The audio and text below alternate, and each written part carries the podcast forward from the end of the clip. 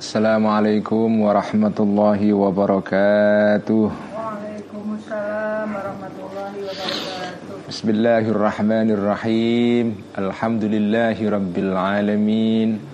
Wassalatu wassalamu ala ashrafil anbiya'i wal mursalin sayyidina wa habibina wa maulana wa qurrati a'yunina Muhammadin wa ala alihi wa ashabihi ومن تبعهم بإحسان إلى يوم الدين رب اشرح لي صدري ويسر لي أمري واحلل عقدة من لساني يفقه قولي رب زدنا علما وارزقنا فهما آمين يا رب العالمين أما بعد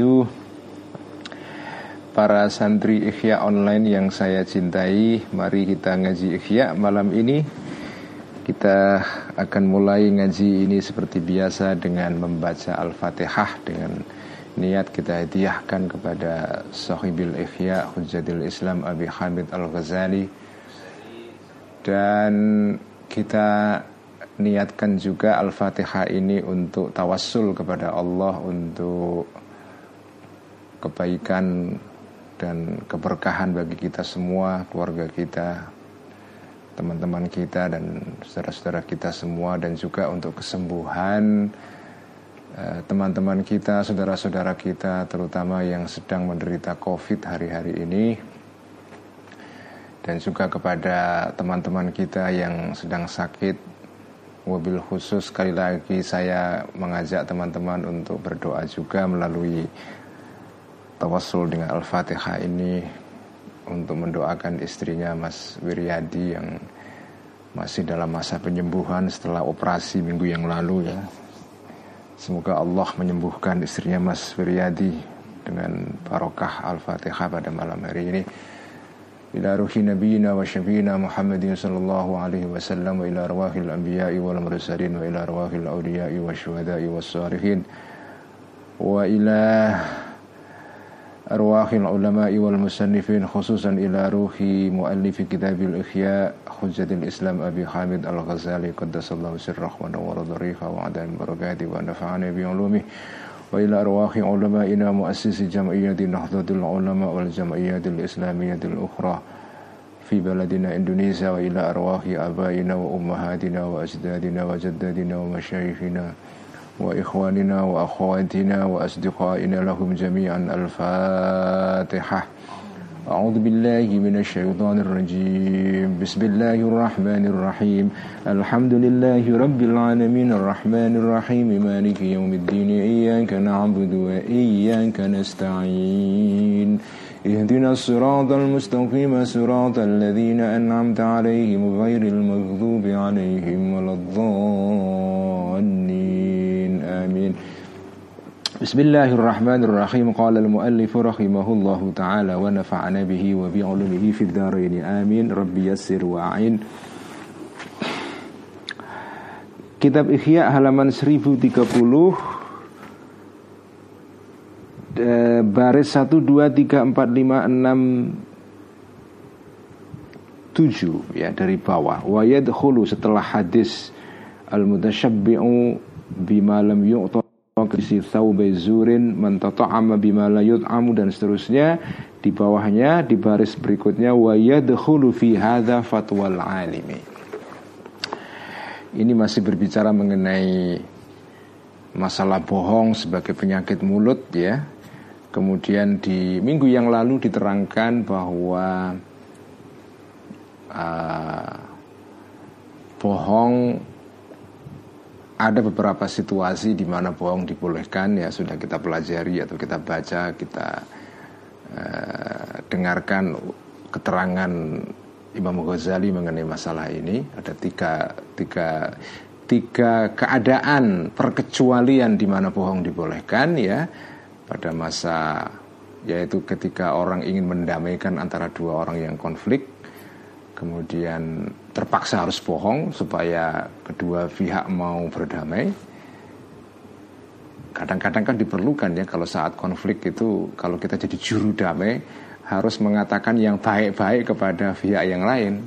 Karena kalau mengatakan hal yang sesungguhnya rencana perdamaian akan ambiar itu ya.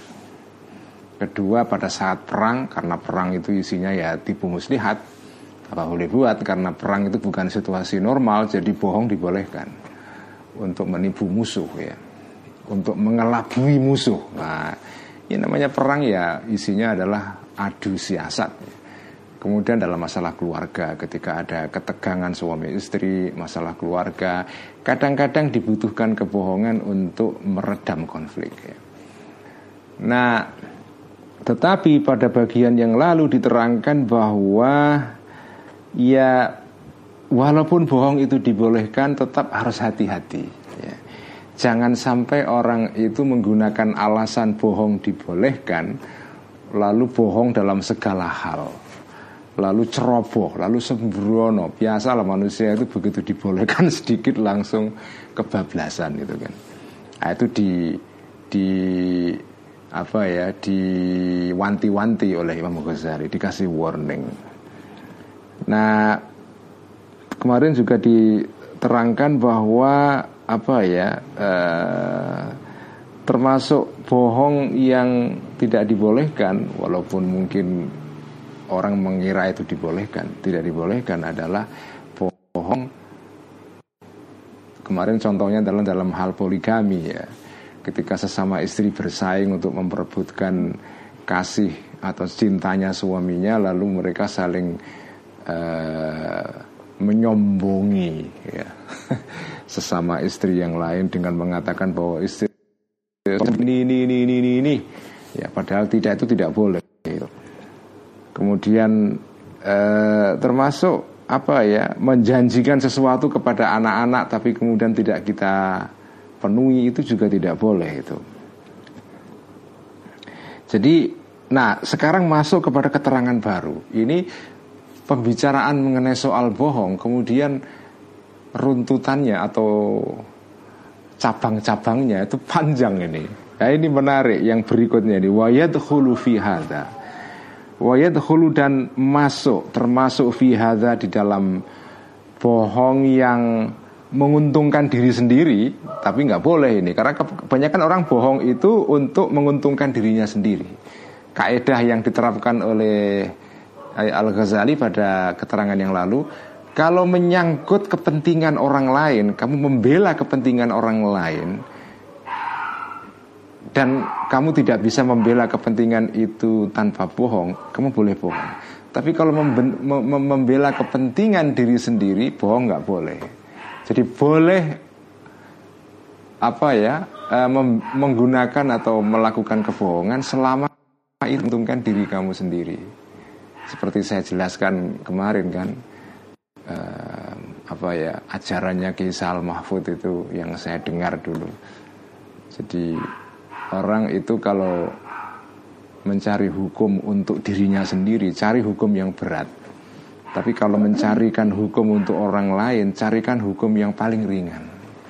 Jangan sebaliknya, kalau untuk diri sendiri dicari yang enak-enak, begitu menyangkut orang lain dicari hukum yang galak.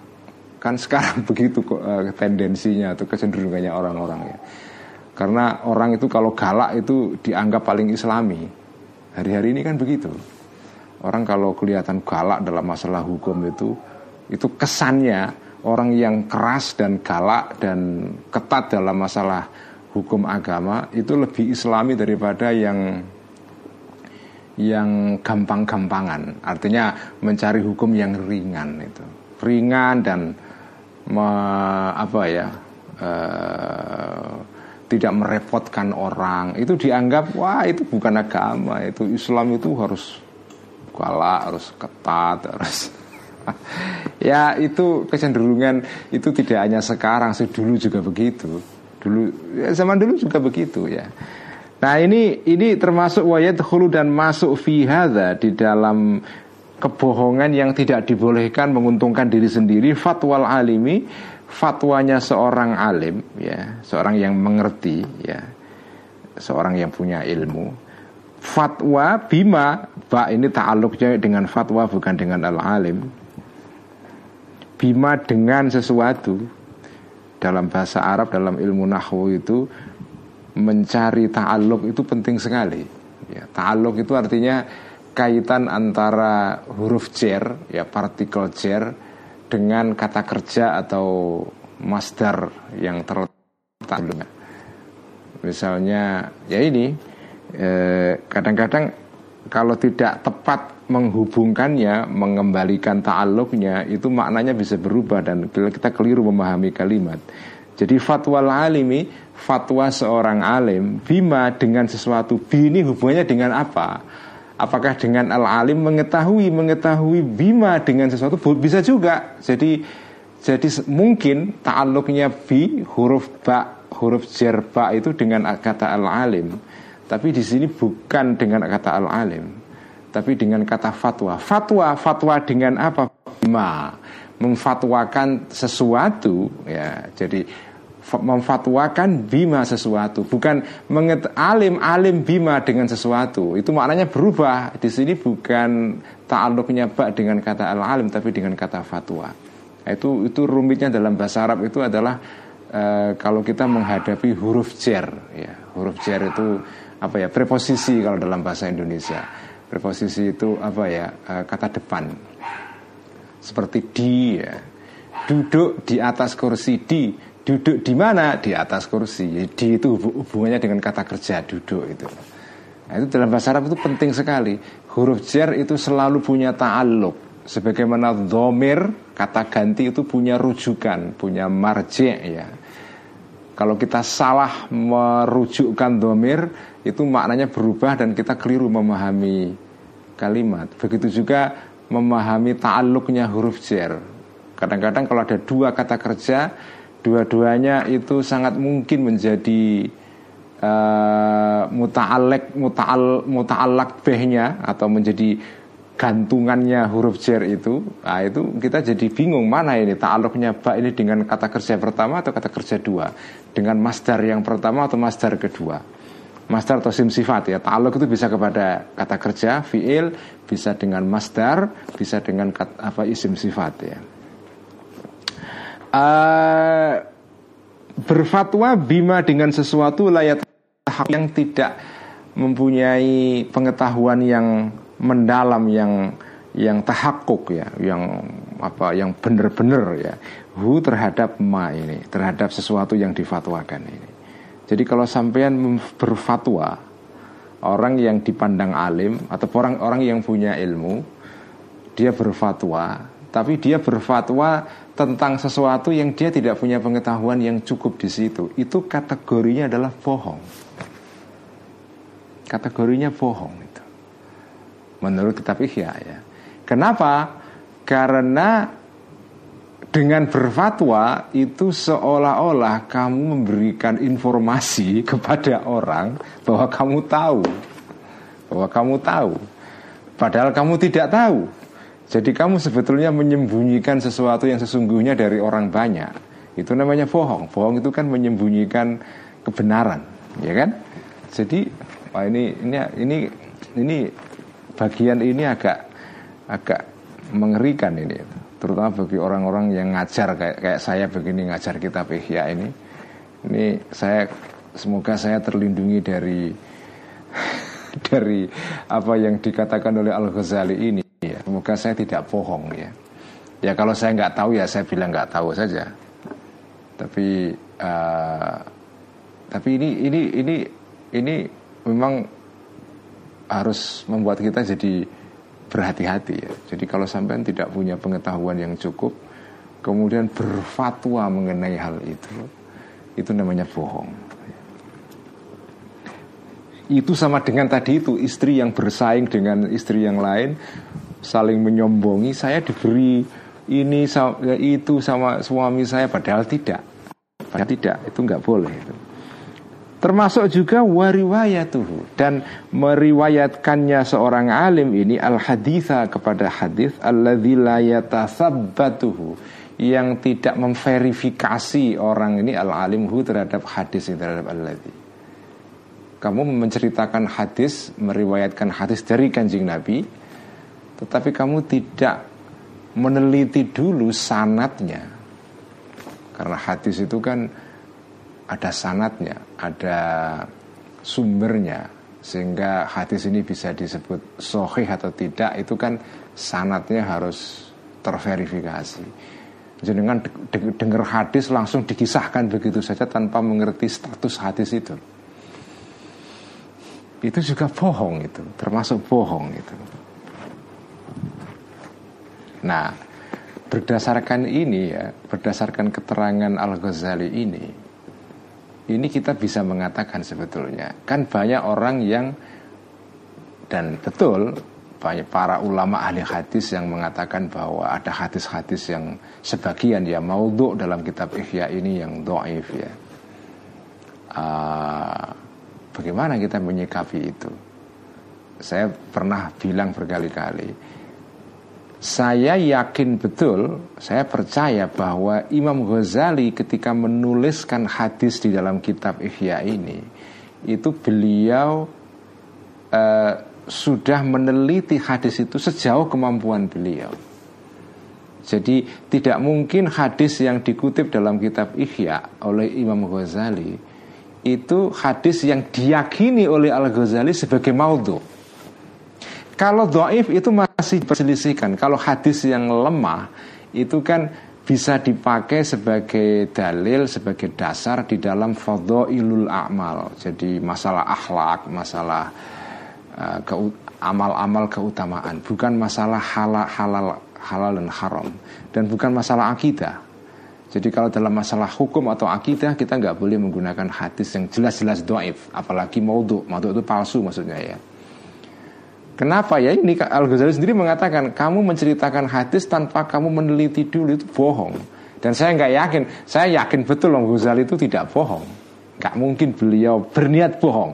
Kalau beliau mencantumkan hadis yang menurut ulama hadis itu dianggap maudhu, itu bukan berarti bahwa Imam Ghazali tahu itu maudhu kemudian ditulis dalam kitab Ihya. Kalau beliau tahu pasti nggak akan dicantumkan. Jadi menurut istihad beliau, menurut keyakinan beliau setelah tasabut, setelah diteliti sejauh kemampuan beliau, memang kita tahu Imam Ghazali bukan dikenal sebagai ulama hadis. Itu jelas, itu tidak ada keraguan soal ini. Beliau memang bukan ulama ahli hadis. Tetapi bukan berarti beliau tidak tahu hadis. Bukan berarti beliau tidak mengerti hadis. Dan bukan berarti bahwa beliau tidak punya riwayat hadis. Beliau punya marwiyat ya. Jadi ketika beliau menaruh mencantumkan hadis dalam kitab Ihya itu tidak mungkin beliau tahu kalau hadis itu maudhu itu tidak mungkin kalaupun menurut ulama ahli hadis disebut maudhu ya itu bukan kesalahan Imam Ghazali ya. ya itu itu memang hadis maudhu karena kita mendapatkan informasi dari ulama hadis ya. Tetapi Imam Ghazali sendiri itu tidak tidak tahu atau beliau mempunyai pandangan bahwa hadis itu tidak mau tuh ya. Mungkin bisa doaif mungkin bisa hasan atau atau atau sohih ya. Atau sohih lah ya. Hadis itu kan kalau nggak sohih ya doaif ya. Kalau nggak sohih ya doaif atau palsu ya tapi kalau beliau tahu itu palsu tidak mungkin akan dicantumkan di dalam kitab Ihya jadi berdasarkan keterangan ini kita bisa memahami bahwa semua hadis yang dicantumkan oleh Imam Ghazali di dalam kitab Ihya itu sudah pasti melalui proses at-tathabut dari pihak beliau. Adapun beliau salah yaitu maklum namanya manusia ya. Manusia itu bisa salah, tidak ada yang sempurna ya. Terus ngelek-ngelek atau menghina atau menjelek-jelekkan Imam Ghazali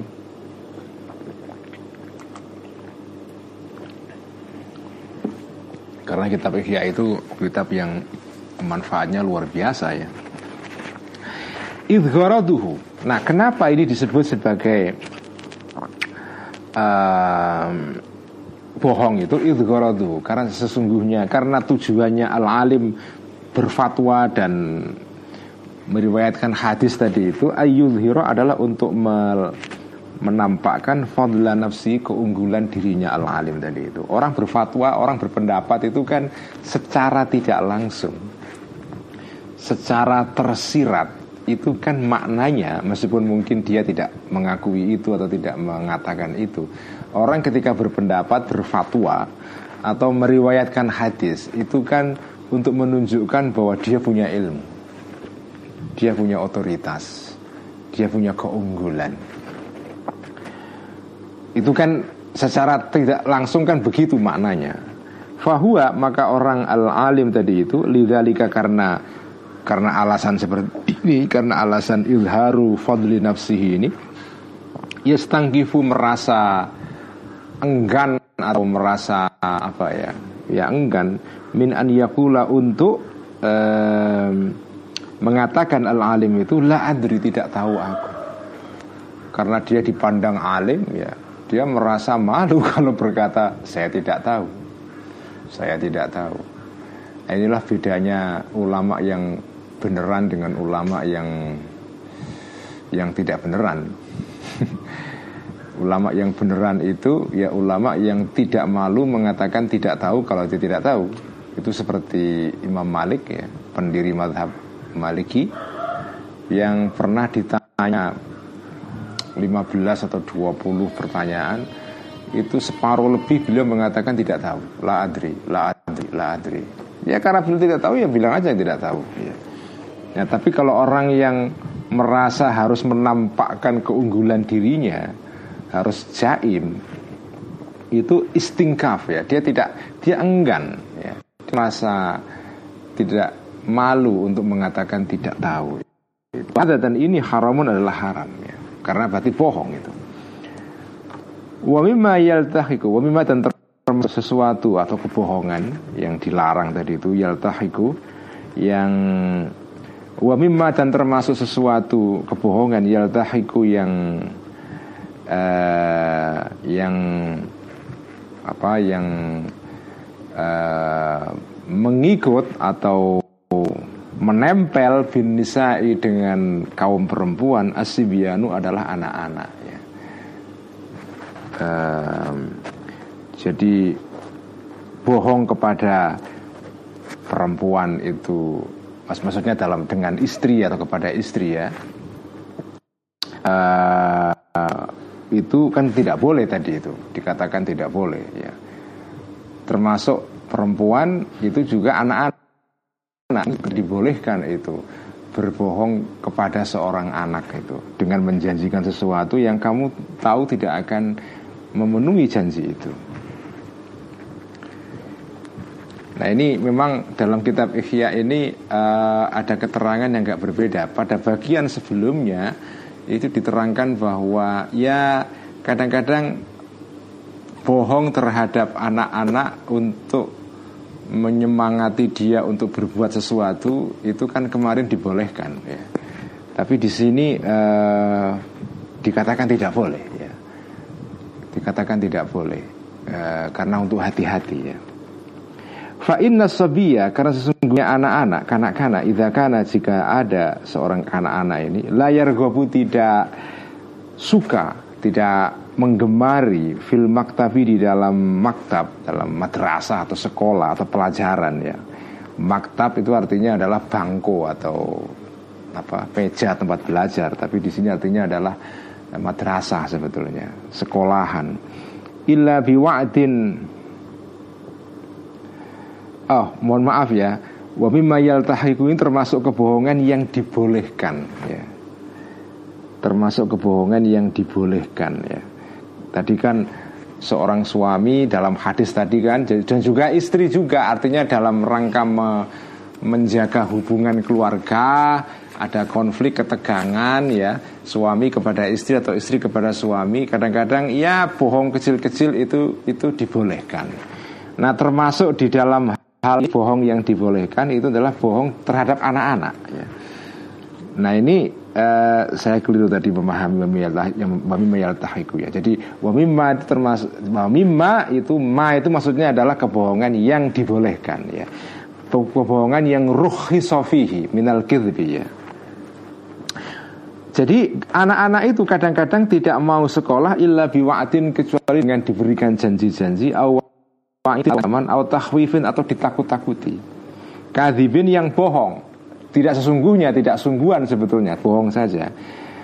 Karena maka karena ada karena maka ada ya eh, zalika hal tadi itu ancaman janji-janji yang bohong untuk mendorong anak-anak supaya mau sekolah mubahan itu dibolehkan ya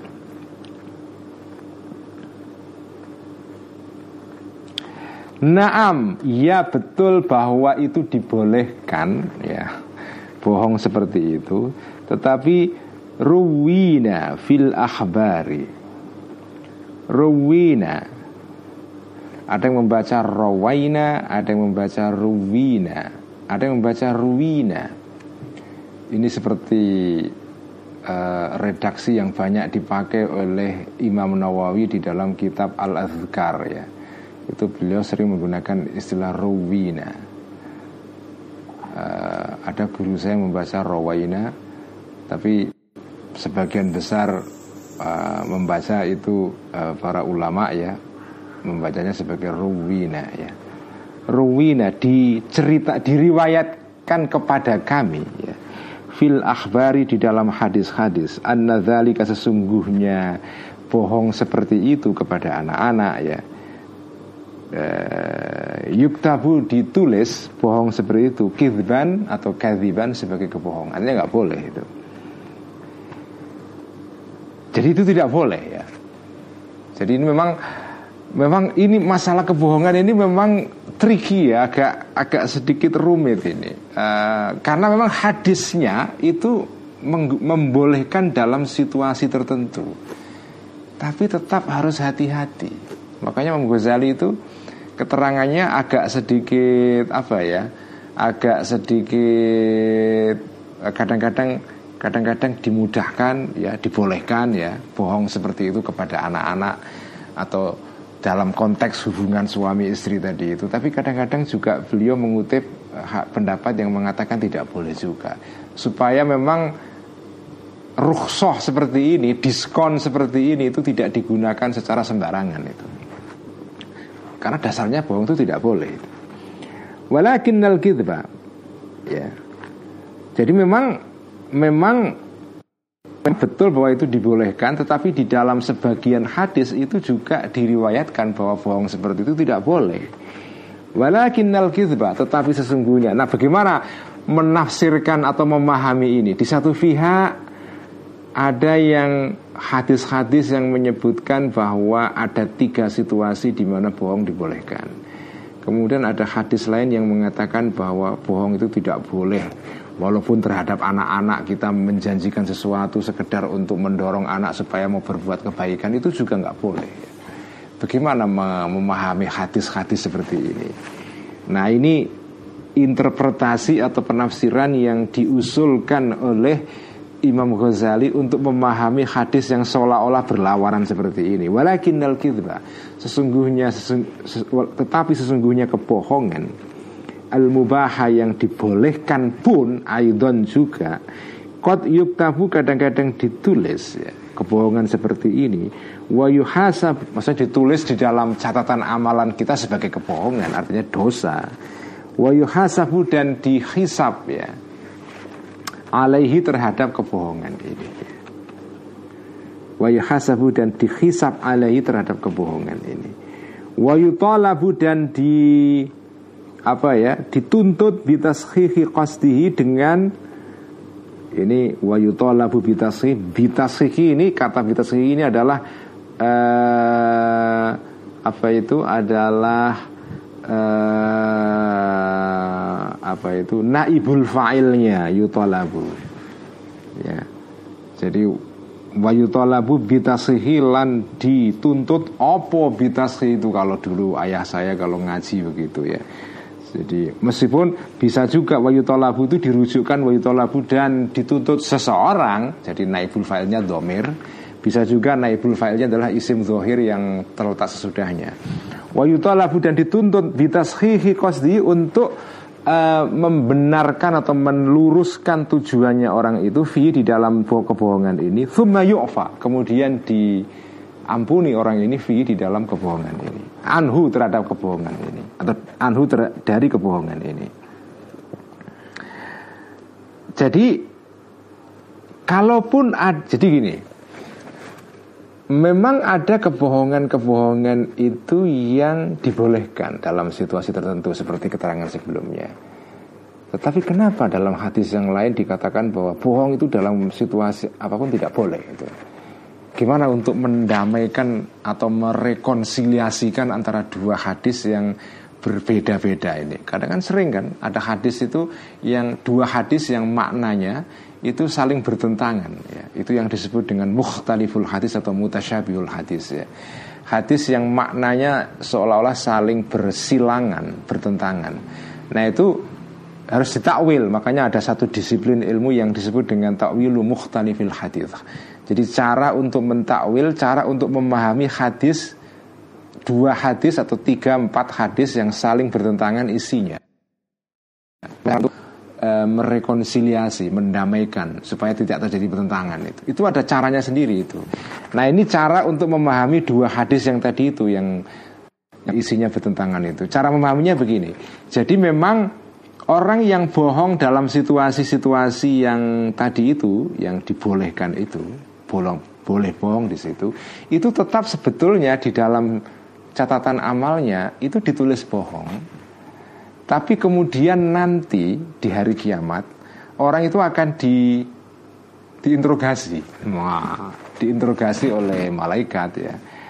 Oke, ini ada ini, ini ada catatan bohong ini di bukumu di apa di buku uh, log kamu ini. Tapi kamu punya alibi atau punya keterangan nggak? Kamu kamu bohong ini kenapa alasannya? Oh saya ini saya dulu bohong itu untuk mendamaikan antara dua orang yang sedang bertentangan, berkonflik itu. Oh, kalau begitu udah coret, artinya bohongnya diampuni gitu. Jadi tetap dia dicatat sebagai kebohongan ya, tetapi kemudian nanti akan dimintai keterangan, dimintai penjelasan. Kenapa kamu melakukan kebohongan dulu dalam situasi ini ini ini ini? Oh karena dulu saya menghadapi ketegangan dalam keluarga. Kalau saya nggak bohong mungkin akan rusak perkawinan saya. Jadi terpaksa saya bohong Gusti gitu. Oke coret.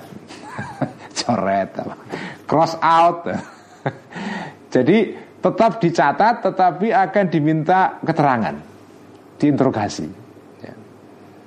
Tapi kalau kamu tidak bisa menjelaskan alasan kamu bohong ya udah dicatat itu. Bohongnya nggak dicoret ya. Itu takwilnya ya. Kenapa ada hadis yang mengatakan bohong dalam situasi apa pun tidak boleh? Kemudian ada hadis yang mengatakan dibolehkan bohong di dalam situasi-situasi tertentu. Takwilnya tadi itu. Jadi memang bohong tidak boleh dalam segala situasi apa pun. Karena itu kalau kamu berbohong dalam situasi apa pun, tetap akan dicatat oleh malaikat di dalam catatan amal dosamu. Tapi nanti di hari kiamat akan dimintai keterangan kenapa kamu bohong. Kalau kamu bisa menjelaskan, kalau dalam pengadilan kira-kira, kalau kamu punya alibi, ah udah aman, kamu bebas dari tuntutan. ini ini menarik ini takwilnya Imam Ghazali ini ya. Dan sampai kalau belajar ilmu takwilu mukhtalifil hadis itu menarik sekali. Itu bidang yang sangat sangat kaya sekali. Jadi ulama itu ya karena kan gini ya, kajian Nabi itu kan kajian Nabi itu kan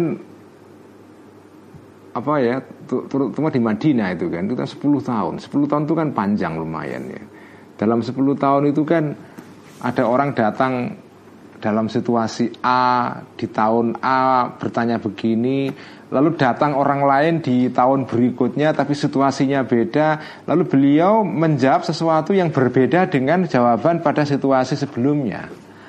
Nah orang yang membaca hadis dua ini tapi tidak mengerti kronologinya itu kan akan Loh ini kenapa kok dua hadis ini kok bertentangan ini Orang yang nggak mengerti ilmu muhta, takwilu muhtalifil hadis akan mengatakan wah kanjeng Nabi ini kontradiktif. Kanjeng Nabi itu mengendikan sesuatu yang melawan dirinya sendiri karena berbeda-beda. Di satu saat mengatakan begini, di saat yang lain mengatakan yang lain. Nah, Orang yang tidak mengerti kronologi, tidak mengerti konteksnya, tidak mengerti asbabul wurudnya itu istilahnya ya. Maka dia akan menyangka terjadi ta'arud, terjadi pertentangan antara dua hadis itu. Nah itulah dibutuhkan ilmu yang namanya ta'wilu mukhtalifil hadis ya. Salah satu yang mengarang ulama pertama yang ngarang dalam bidang ta'wilu mukhtalifil hadis ini Ibnu Qutaibah ya uh, mana tadi itu li'annahu karena sesungguhnya kebohongan innama ubiha sesungguhnya dibolehkan kebohongan ini because til islahi untuk tujuan mendamaikan antara dua pihak yang konflik seperti diterangkan dalam hadis sebelumnya. Tetapi meskipun kamu itu bohong dengan tujuan mendamaikan orang yang sedang konflik pun wayatatorroku dan dan apa ya dan apa itu dan dan sam dan mendatangi atau apa ya mengenai ya atau datang ilahi kepada kebohongan seperti itu hururun ketertipuan atau tipuan kabirun yang besar. Artinya ada orang yang tertipu seolah-olah dia ingin mendamaikan tujuannya tapi sebetulnya dan ternyata terpaksa bohong ya tapi ternyata itu hanya asumsi dia saja dia kepingin mendamaikan sok-sokannya begitu. Padahal itu ya sebetulnya itu hanya ilusi dia delusi dia. Ya hururun itu delusi kira-kira begitu. Dengan niatnya sendiri seolah-olah ingin mendamaikan tapi sebetulnya itu hanya mencari misalnya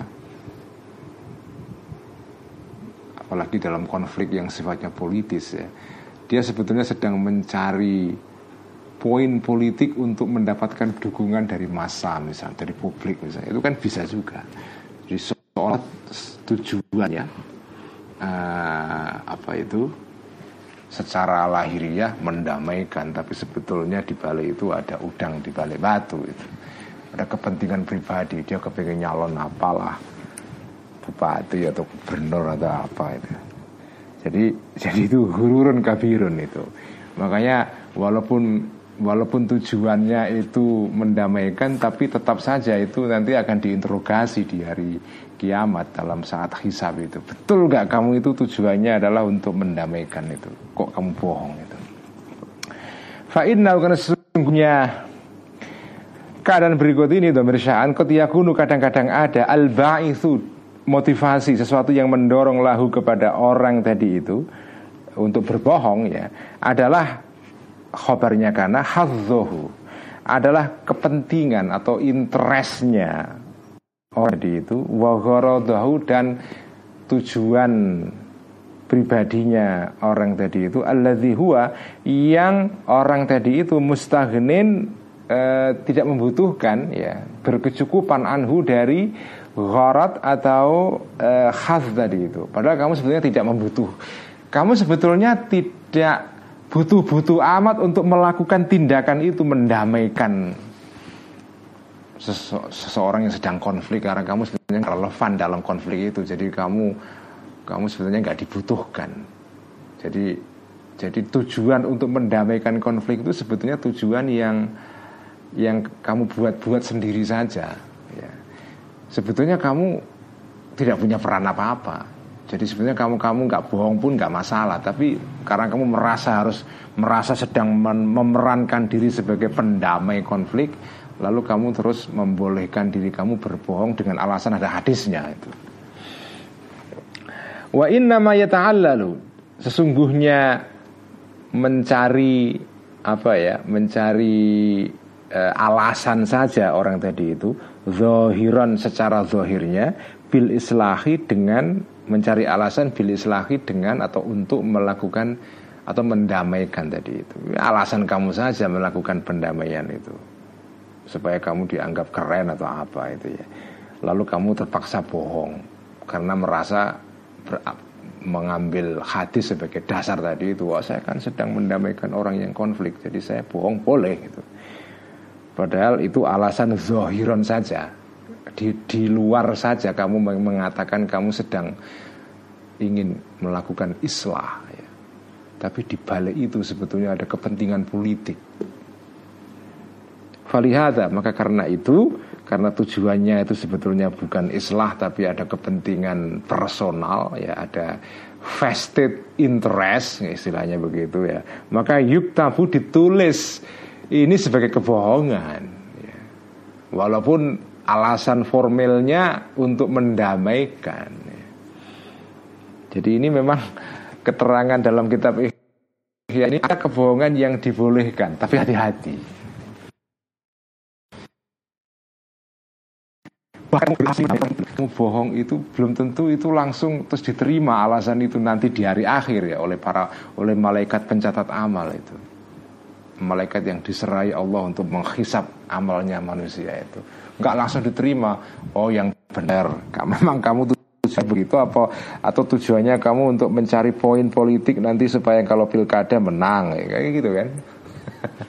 Jadi jadi jadi harus hati-hati kita ya. Antara kepentingan pribadi atau betul-betul ini memang ya kepentingan publik gitu. Maknanya apa ya keterangan ini semua tadi ini? Maknanya apa? Maknanya itu ya memang seorang beriman itu manusia yang beriman ya yang memegangi hukum moral itu memang tidak boleh sembrono di dalam hal-hal yang menyangkut apa ya ketentuan moral yang penting seperti soal larangan bohong karena bohong itu jadi apa ya sebagaimana korupsi korupsi itu kan tindakan yang merusak sistem Begitu juga bohong itu merusak jejaring sosial, hubungan-hubungan sosial. Ya. Masyarakat itu sebagai masyarakat, manusia itu sebagai kelompok, sebagai perkumpulan orang-orang yang punya tujuan yang sama ya. Karena masyarakat orang kan tidak bisa hidup di luar masyarakat, nggak bisa. Ya ada yang bisa tapi itu seperti Hayu bin Yaqzan itu tapi itu tidak banyak itu sebagian besar al insanu eh, itu adalah apa ya? Istima'iyun bitaba itu ya. Atau manusia itu pada dasarnya berwatak sosial secara alamiah. Nah orang itu bermasyarakat masyarakat itu supaya bisa tegak itu harus punya fondasi yang kuat. Salah satu fondasi bermasyarakat adalah orang menaruh kepercayaan kepada orang lain. Begitu masyarakat itu tingkat kepercayaannya besar, maka modal dia untuk maju itu itu kuat sekali.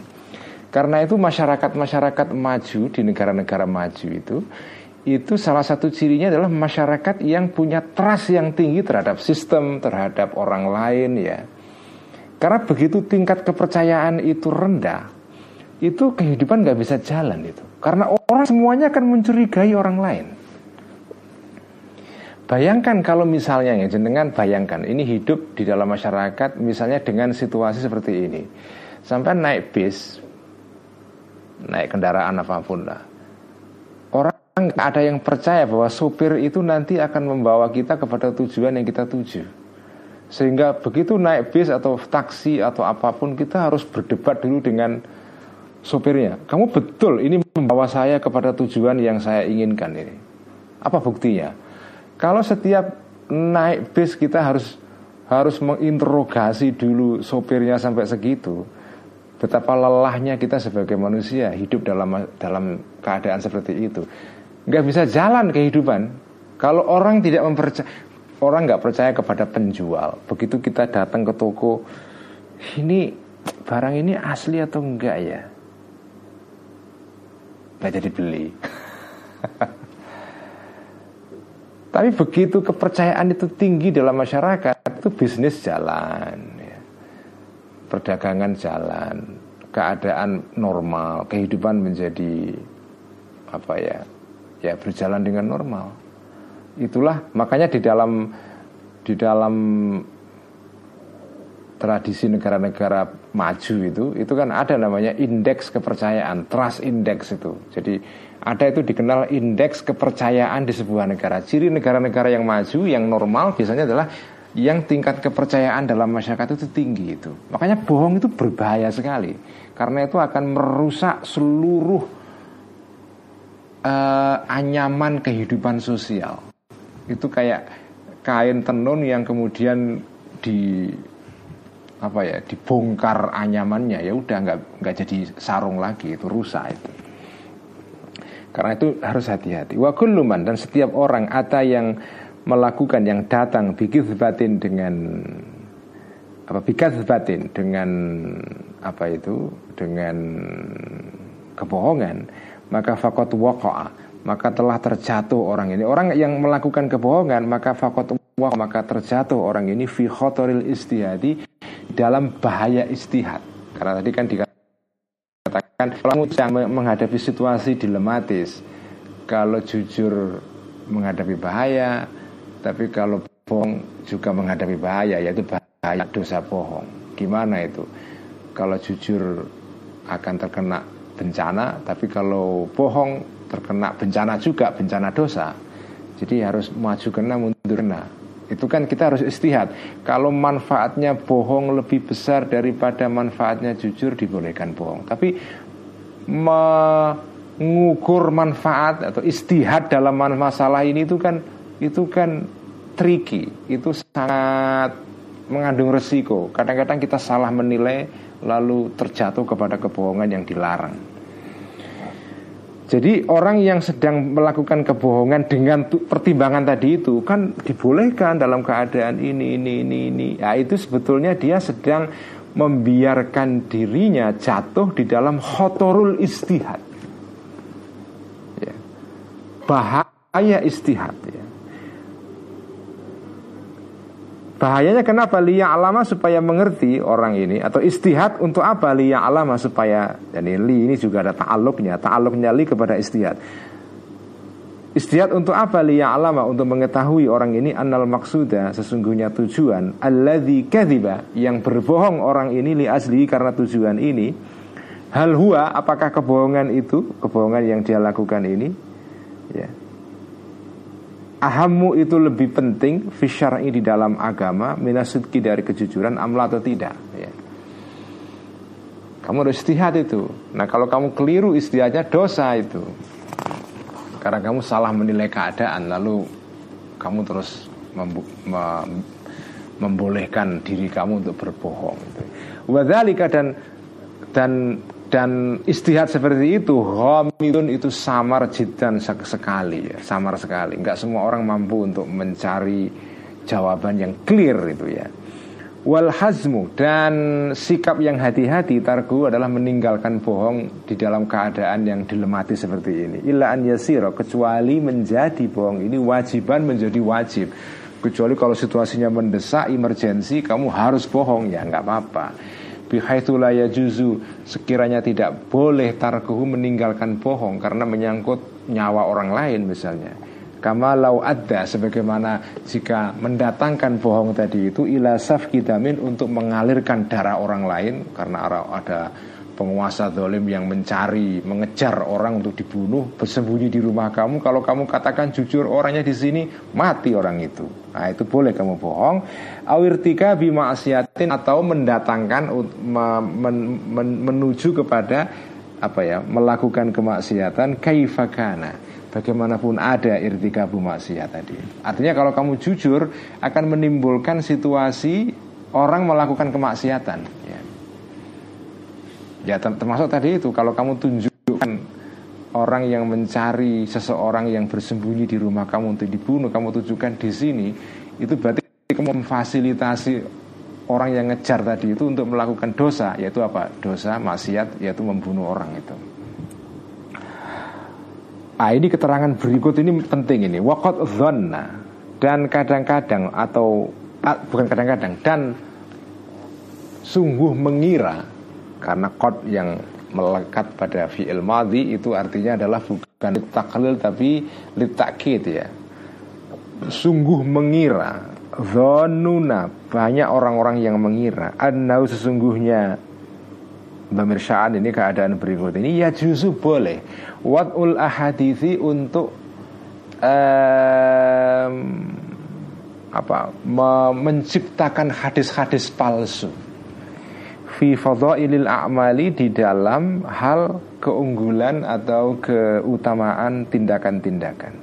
Wa fit tashdidi dan di dalam mengancam fil ma'asi di dalam masalah maksiat. Ada orang yang mengira boleh membuat hadis palsu agar orang itu semangat beribadah atau tidak melakukan tindakan maksiat. Karena salah satu dorongan dulu zaman dulu ya orang bikin hadis palsu itu adalah ya tujuannya ini. Orang kalau nggak dikasih hadis itu orang nggak mau ibadah itu. Makanya ya saya terpaksa bikin hadis palsu Tapi tujuannya saya baik. Nah ini ada orang yang mengira begitu Hadis bohong itu Wazamu Dan mengira orang-orang ini Zonun tadi itu Annal qasda Sesungguhnya niat minhu dari wat'ul ahadith Sahihun adalah benar Tujuan saya kan untuk memotivasi orang beribadah. Jadi nggak apa-apa dong saya menciptakan hadis palsu atau mencantumkan hadis palsu di dalam buku saya. Wahua dan ini khotaun adalah salah mahdun yang murni. Berdasarkan kembali lagi ya, berdasarkan keterangan ini kita bisa mengambil kesimpulan bahwa tidak mungkin hadis-hadis yang disebut palsu oleh para ahli hadis di dalam kitab Ihya itu oleh Al-Ghazali betul-betul diketahui oleh beliau, diyakini oleh beliau sebagai hadis maudhu. Beliau sendiri berkata di sini dalam kitab Ihya bahwa tidak boleh menciptakan hadis palsu, mencantumkan hadis palsu dalam sebuah kitab sekedar untuk mendorong orang untuk beribadah. Itu pendapat Imam Ghazali. Masa beliau berpendapat seperti ini terus menulis mencantumkan hadis yang dia tahu itu maudhu bohong dalam kitab Ihya kan nggak mungkin jadi ketika beliau mencantumkan sebuah hadis dalam kitab Ihya yang belakangan ketika ditahris diverifikasi oleh para ahli hadis itu bohong oleh Imam Ghazali sendiri berdasarkan tasabut dia verifikasi dia beliau tidak meyakini itu atau tidak menganggap itu sebagai hadis bohong. Itu jawaban terhadap orang-orang yang menuduh bahwa kitab Ihya itu di dalamnya hadis-hadis bohong itu, hadis mondok itu. Itu karena bersabda kajian Nabi Shallallahu Alaihi Wasallam, "Man kadzaba alayya muta'ammidan falyatabawwa maq'adahu minan nar." Barang siapa kadzaba yang berbohong alayya terhadapku muta'ammidan sengaja, maka falyatabawwa maka hendaklah mengambil uh, tempat ya orang ini adahu terhadap tempat duduknya orang ini man tadi minanari dari atau di dalam di dalam neraka ya wahada dan ini ya uh, wahada dan hal ini bohong seperti ini la yurtakabu tidak boleh dilakukan illa li daruratin kecuali karena darurat ya. Wala darurata dan tidak ada kedaruratan ya di dalam hal apa hadis itu kan tidak ada kedaruratan apa kamu misalnya wah saya menciptakan hadis bohong ini karena situasinya darurat karena orang tidak saya berikan hadis untuk mendorong mereka beramal mereka nggak mau berbuat baik itu apa betul itu situasi darurat? Gak ada dalam dalam hal hadis itu nggak ada situasi darurat itu. Ya. karena di dalam kebenaran, dalam kejujuran, dalam meriwayatkan hadis, menduhatun ada sesuatu, ada ada apa ya? Ada menduhatun ada jalan keluar ya. Anil kizbi dari kebohongan. Karena kalau kamu menceritakan hadis yang sohih ya, itu sudah cukup untuk membuat kamu selamat dari tuntutan dalam agama, artinya tuntutan untuk mendorong orang berbuat baik. Jadi apa kamu misalnya, wah saya kalau orang tidak saya beri hadis yang bohong itu nggak mau sholat, nggak mau berbuat baik. Ya pertama orang itu berbuat baik atau tidak itu kan bukan tugas kamu. Tugas kamu itu kan hanya berdakwah saja. Jangankan kamu, kanji Nabi berdakwah saja belum belum tentu bisa membuat orang berubah berbuat baik itu beriman misalnya itu kanji Nabi apalagi sekedar kamu terus dengan alasan itu kamu menciptakan hadis bohong jadi nggak ada alasan sebetulnya ya. Fafima karena di dalam sesuatu dalam hadis ya, atau ayat dalam Quran waroda yang datang ma ini minal ayati berupa ayat-ayat dalam Al-Quran wal akhbari dan hadis-hadis kifayatun ada sudah cukup anu dari selain al ayat wal akhbar ya. nggak usah menciptakan hadis palsu hadis yang sahih pun itu sudah cukup untuk jadi modal untuk mendakwai orang gitu ya Wa qaulul qaili dan ucapan orang yang berkata inna dzalika qad takarrara 'alal asma'i wa saqata waq'uhu wa ma huwa jadidun fa waq'uhu a'dhamu hawasun. Ini menarik sekali ini. Inna dzalika kalau ada orang bilang bantah ya, kenapa nggak boleh menciptakan hadis palsu untuk memotivasi orang berbuat baik? Orang ini mengatakan begini dalilnya, alasannya inna dzalika sesungguhnya hadis dan ayat yang hadis yang soheh ayat-ayat itu kota karroro sudah berulang-ulang dzalika alal asma'i di pada pendengaran pada telinga-telinga orang. Kan sudah sering diulang-ulang oleh para ustadz itu di televisi, di radio, di panggung-panggung khutbah ya. Ayat itu wah udah sering itu. Orang dengar udah bosen itu. Orang dikasih ayat itu pasti tidak akan nggak akan tergerak gitu. Wasakoto dan dan gugur hilang wakuhu pengaruhnya zalik. Karena sudah sering diceramahkan jadi pengaruhnya sudah hilang. Ya, sesuatu kalau sudah sering dikatakan kan orang jadi nggak tertarik lagi ya Wama dan sesuatu huwa yang ma ini jadi tun baru. Kalau saya hadis saya, kasih hadis baru yang belum mereka pernah dengar, walaupun palsu itu, maka fawakuhu maka pengaruhnya ma tadi itu azomu lebih besar. Kan tujuan saya itu. Kalau ayat mah udah sering gitu.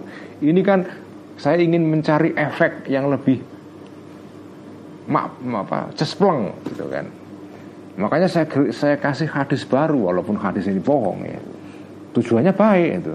Nah kalau ada orang mengatakan begitu maka fahada maka ini kaulul qail ini hawasun adalah adalah delusi ini. Pada adalah apa ya adalah angan angan-angan yang kosong itu ya.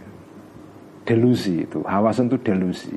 Yaitu kamu mengira sesuatu padahal itu tidak begitu kejadiannya ya tipuan itu. Idlaisa karena tidak ada hada hal seperti ini yaitu menciptakan hadis yang bohong demi memotivasi orang berbuat baik itu ini bukan sesuatu minal agrodi termasuk tujuan-tujuan allati uh, tuqawimu yang bisa mengimbangi ya atau bisa melawan mengimbangi mahdzurul kadzibi bahaya bohong ala Rasulillah terhadap bohong kepada siapa? Ala Rasulillah. Itu namanya ta'aluk itu begitu. Bohong kepada siapa? Ala Rasulillah kepada Rasulullah Sallallahu Alaihi Wasallam wa alallahi taala dan kepada Allah taala. Itu mah kalau tujuan begitu itu nggak sebanding dengan bohong kamu kepada kanji Nabi itu ya. Dosanya ya. Wa yu'addi dan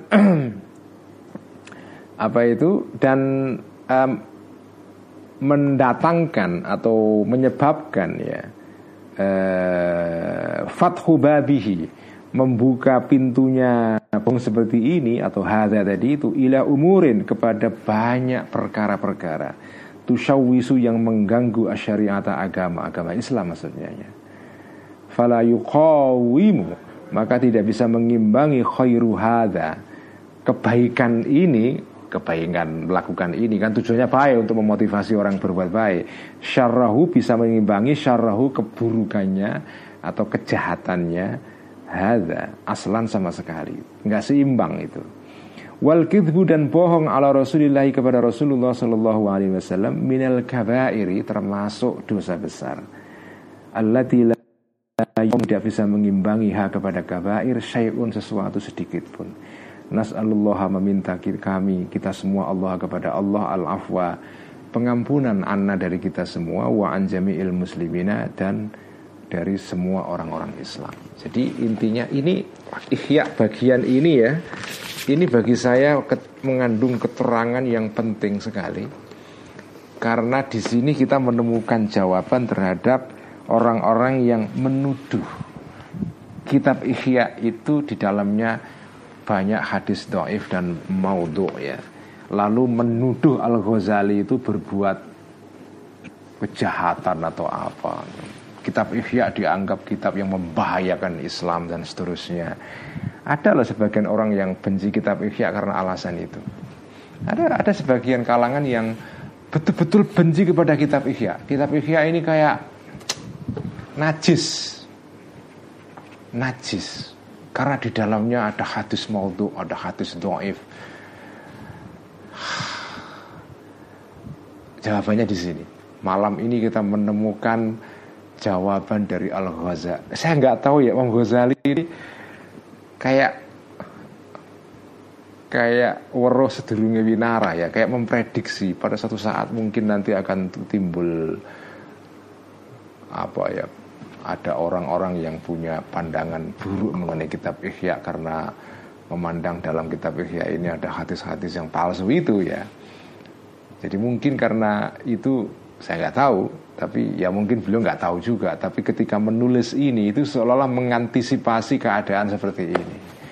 Jadi ini jawaban bahwa hal itu sendiri berpendapat tidak boleh kita me menciptakan, meriwayatkan, mencantumkan hadis yang maudhu, yang palsu di dalam kitab kamu, dalam dakwah kamu, dalam ceramah kamu, dalam pengajian kamu, sekedar untuk tujuannya untuk mendorong orang berbuat kebaikan.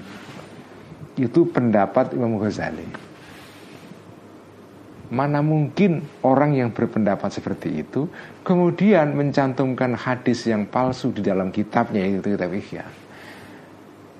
Jadi ketika Al-Ghazali mencantumkan hadis dalam kitab Ihya ini Beliau itu meyakini itu hadis yang tidak palsu.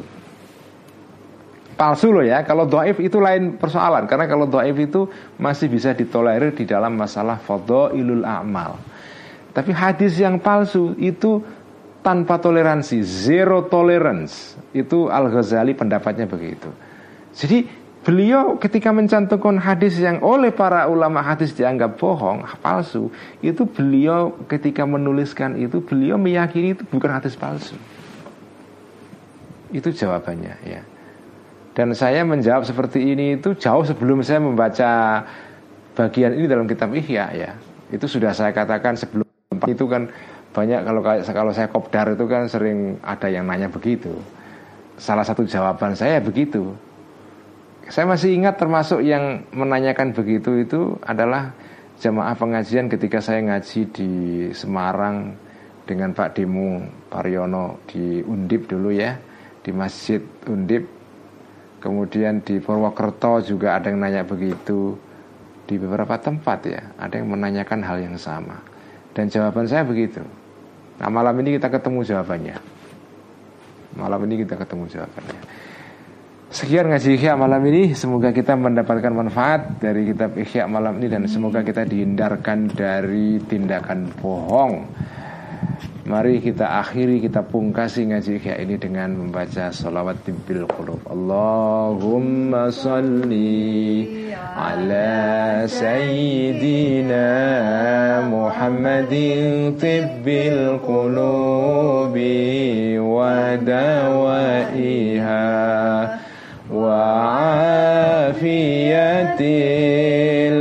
الأبدان وشفائها ونور الأبصار وضيائها وعلى آله وصحبه وسلم.